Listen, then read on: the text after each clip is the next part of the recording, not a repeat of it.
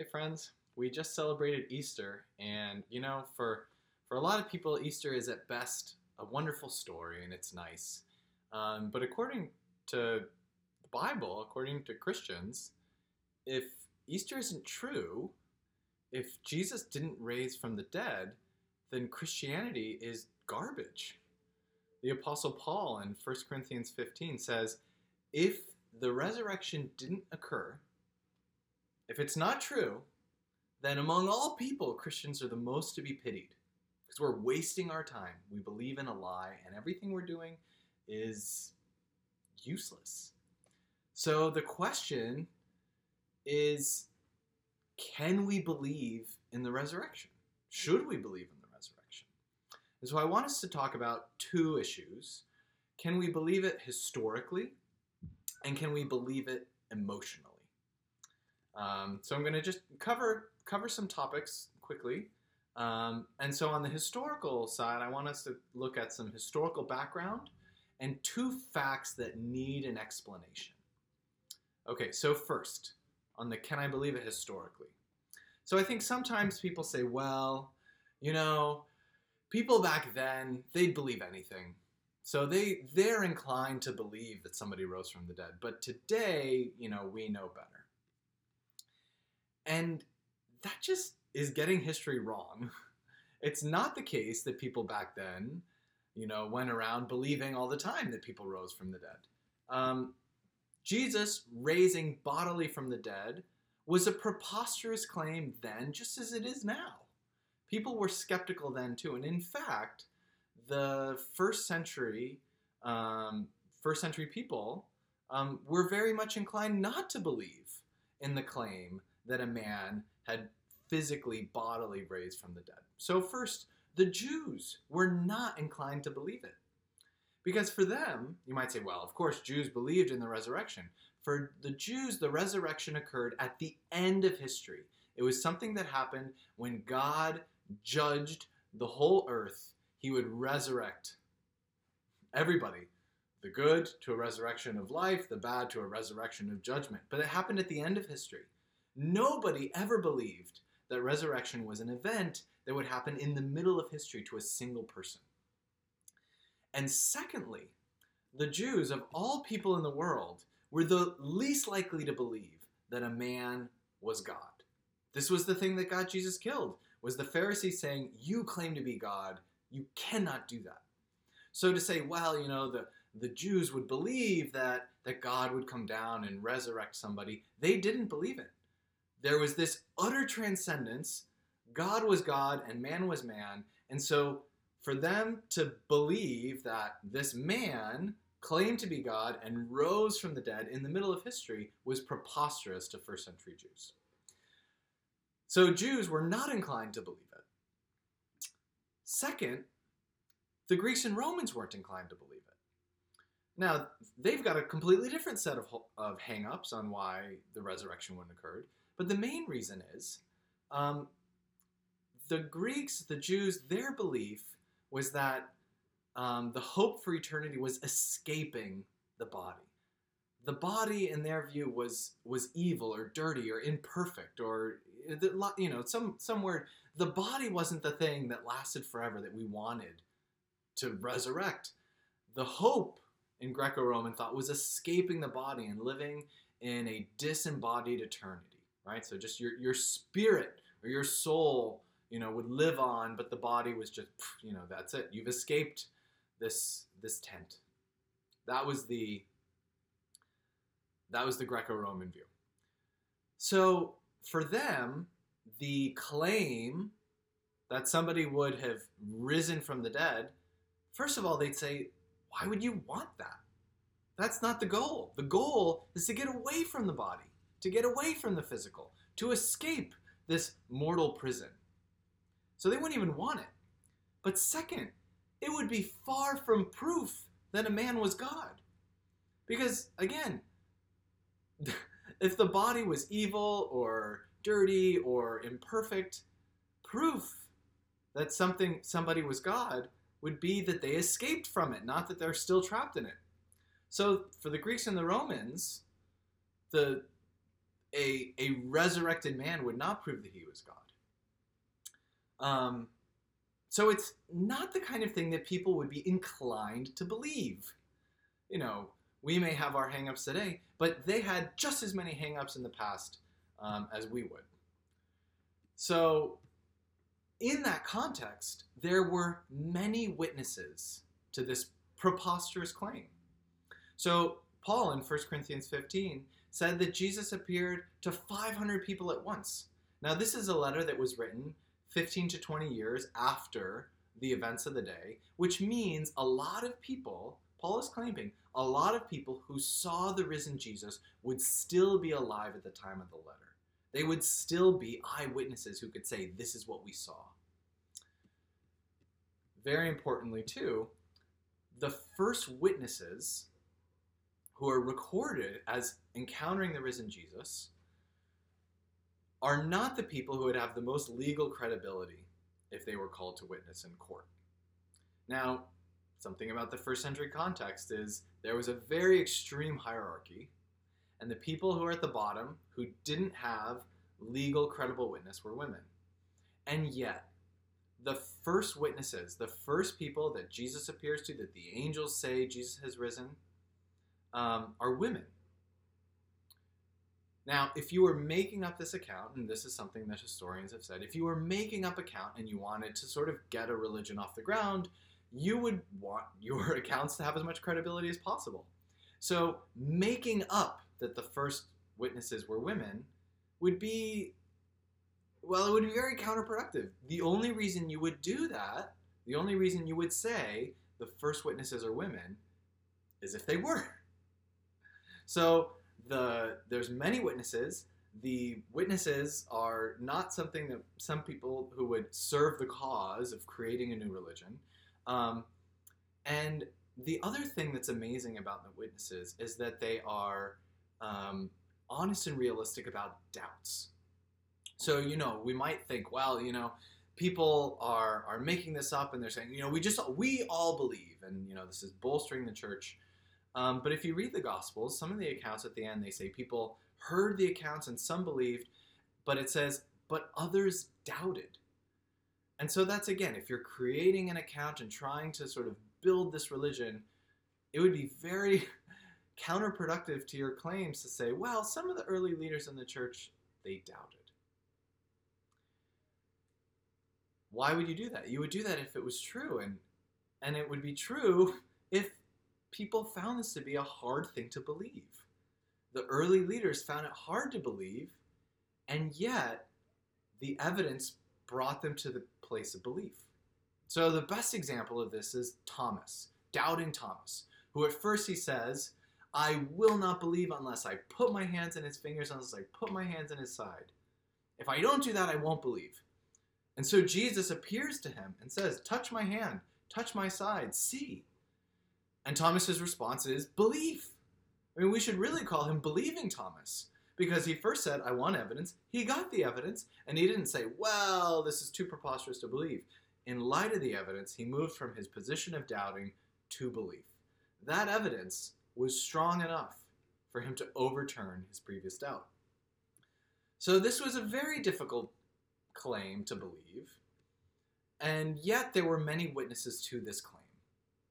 Now, there are two historical facts that you have to be able to explain.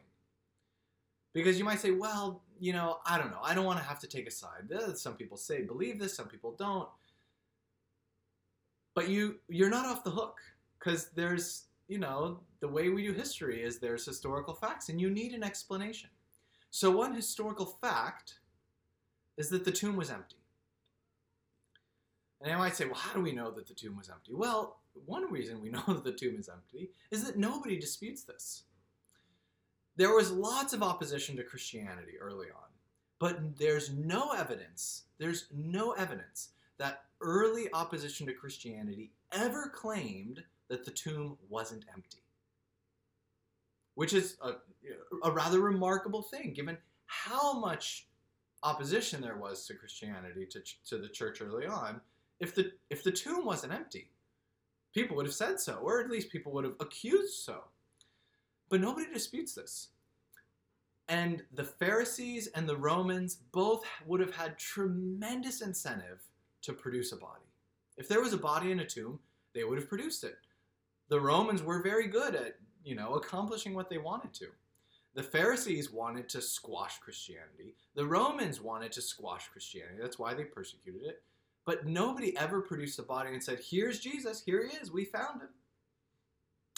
Um, and you know, another sort of remarkable thing is that Christians themselves lost the tomb. Nobody knows where it is. And, you know, in those days, a martyr, people knew where he was buried, or, or just some, some famous person, um, people would know where this person, where he or she was buried, and people would go and visit the tomb. But nobody did that with Jesus. Why? Because the tomb was no longer significant. Now, if there were people who believed that no, he didn't rise from the dead and he's there, then they would have kept the tomb and they would know where it was and they would have made visits. But early Christians lost lost the tomb. Why would they do that? Because the tomb wasn't important. Because it wasn't full. So that's the first fact that needs an explanation. You can't get off the hook. Um, the second fact that you need an explanation for is the growth of the church. You need to come up with some historical explanation of why the church grew. And the thing is, I'll just say, there's no good explanation except that something really happened that transformed all the early leaders. Because at the at Jesus's um, trial and crucifixion, they scatter, they're scared, they're fearful. These are people who are defeated. Now, there had been other messianic movements. There had been lots of movements where somebody said, so and so is the Messiah, he's the new leader, but they failed. They typically failed when the, their messianic leader was killed. So Christianity, though, was the one messianic movement that took off. And if you ask Christians what was different, the difference was they said, Our leader was resurrected. They went around and they said, The thing that's different, the thing that's energizing us, the thing that makes the church a church is the resurrection. So the early Christians, they say their answer for why the church grew was the resurrection. That was the answer that they gave. No other movement did that. No other movement did that.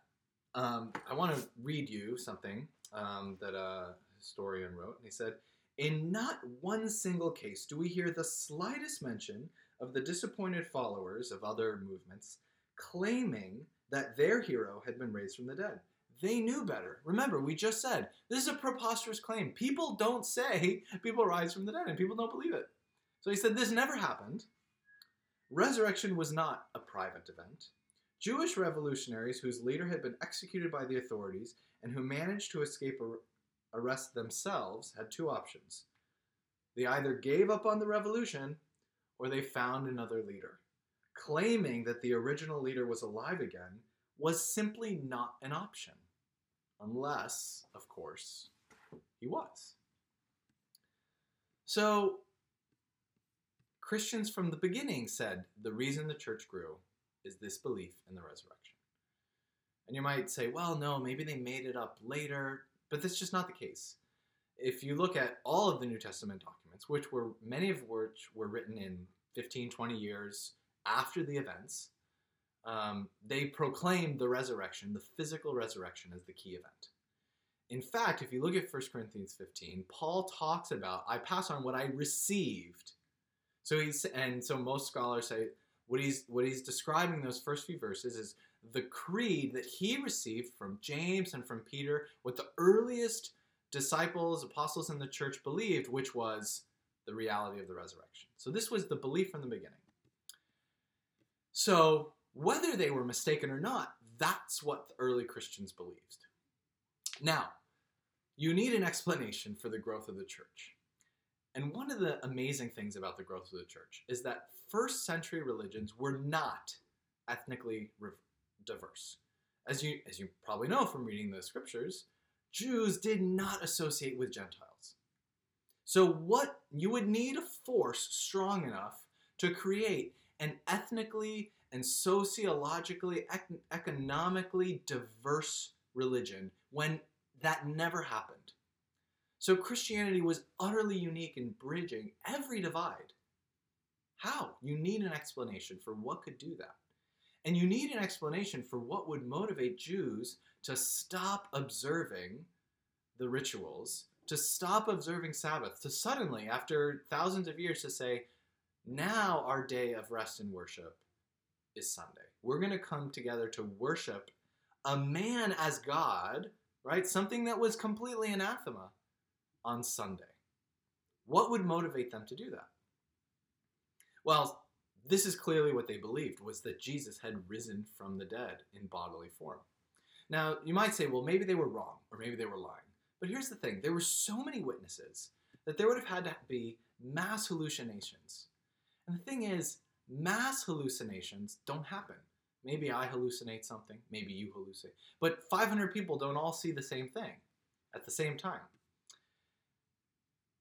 And if it was a conspiracy, the thing is, you know, virtually all the early church leaders were killed.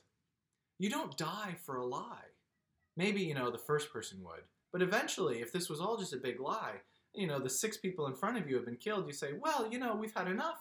All right, I was kidding. But that's not what happened.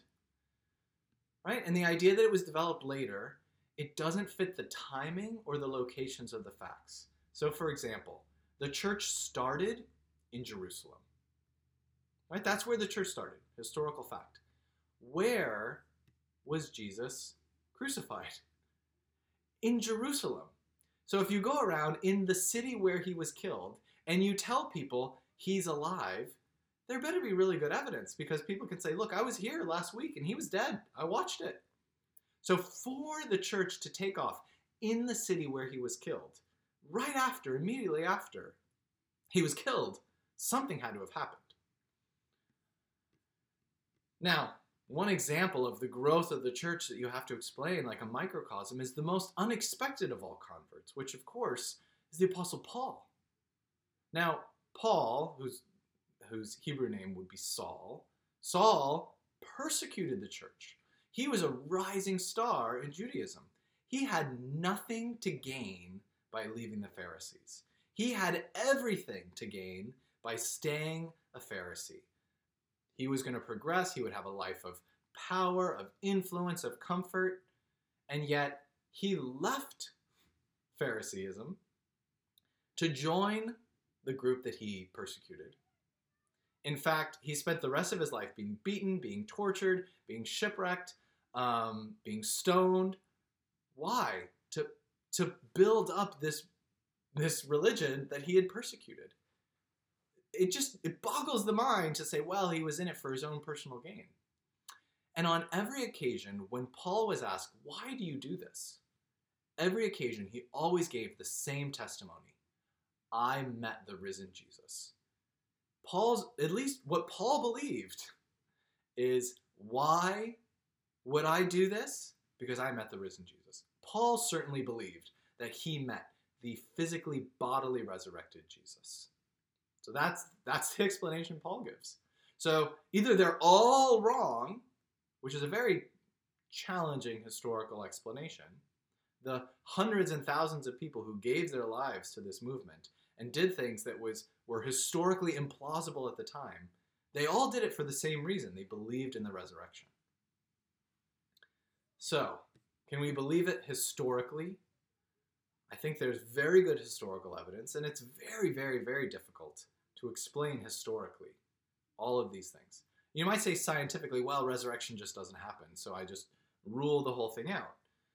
But that still leaves you with you need to explain the rise of the early church and these various historical facts. And if you assume away the only credible explanation, then you're not going to find a credible explanation. So, can you believe it historically? But finally, can you believe it emotionally? And I want to say first, the answer is yes and no. And let me say why no. Nobody really who really understands Christianity disbelieves Christianity because they don't think it promises enough. The promise is always that God promises too much. Resurrection, remember, is not a disembodied existence. It's not just a consolation prize, like, oh, things were bad, but now you get something good. resurrection is the restoration of all of creation. It's not consolation, it's restoration. It's a physical eternity perfectly united with God. And frankly, that's too good to be true. It feels too much. You know, if God promised less, maybe we'd be okay with that. But this, you know, that everything will be made right, that our physical world will last for eternity, that there will be no death and yet we'll have physical bodies, that we will have these physical bodies and yet be perfectly united to God in like it just seems impossible. Why doesn't God promise less? So, in some sense, it seems too good to be true. And you know, it is too good to be true unless it's true. This is why the Jews didn't believe it. That's why it took the evidence of a man who they saw crucified, risen bodily that they could touch for them to believe and to be willing to go and go to their deaths proclaiming this. They said it's not too good to be true. It's only because we have seen the resurrected Jesus that we can believe this for ourselves. So, no, it's too hard to believe. But I also think it's the only thing we can believe emotionally. Because I don't think there's any other hope that affirms both both the goodness and the brokenness of our created world. Because any you live on in an ethereal, disembodied reality, or you lose your personality and you dissolve into the great oneness of creation of the world. Um, you know, any of this escaping the present reality does not affirm the goodness of this world. Because everything that's good about this world will be gone. Everything that's good about love between persons is gone if you just, like a dew, drop of dew, drop into, you know, the ocean of the world. Like that doesn't affirm the goodness. Um, but the belief that, well, you know, the bad things that happen here are just an illusion, or, well, you die and that's it, that doesn't really affirm the brokenness and the injustice either. And I think that we we long for the goodness of this world to continue.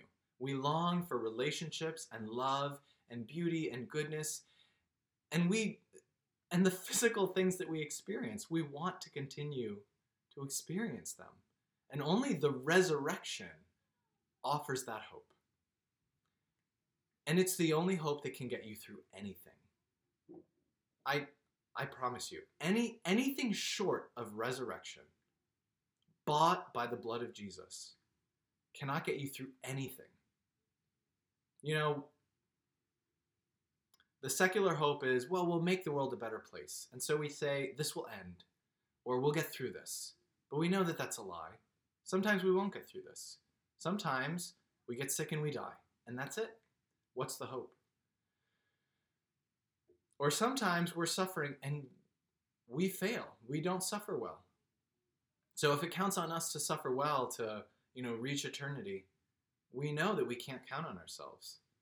But the resurrection bought by Jesus, by his suffering and death, and by his raising from the grave, that is a hope that can get us through anything. So, can I believe it emotionally? I think it's the only real credible hope that we can believe emotionally.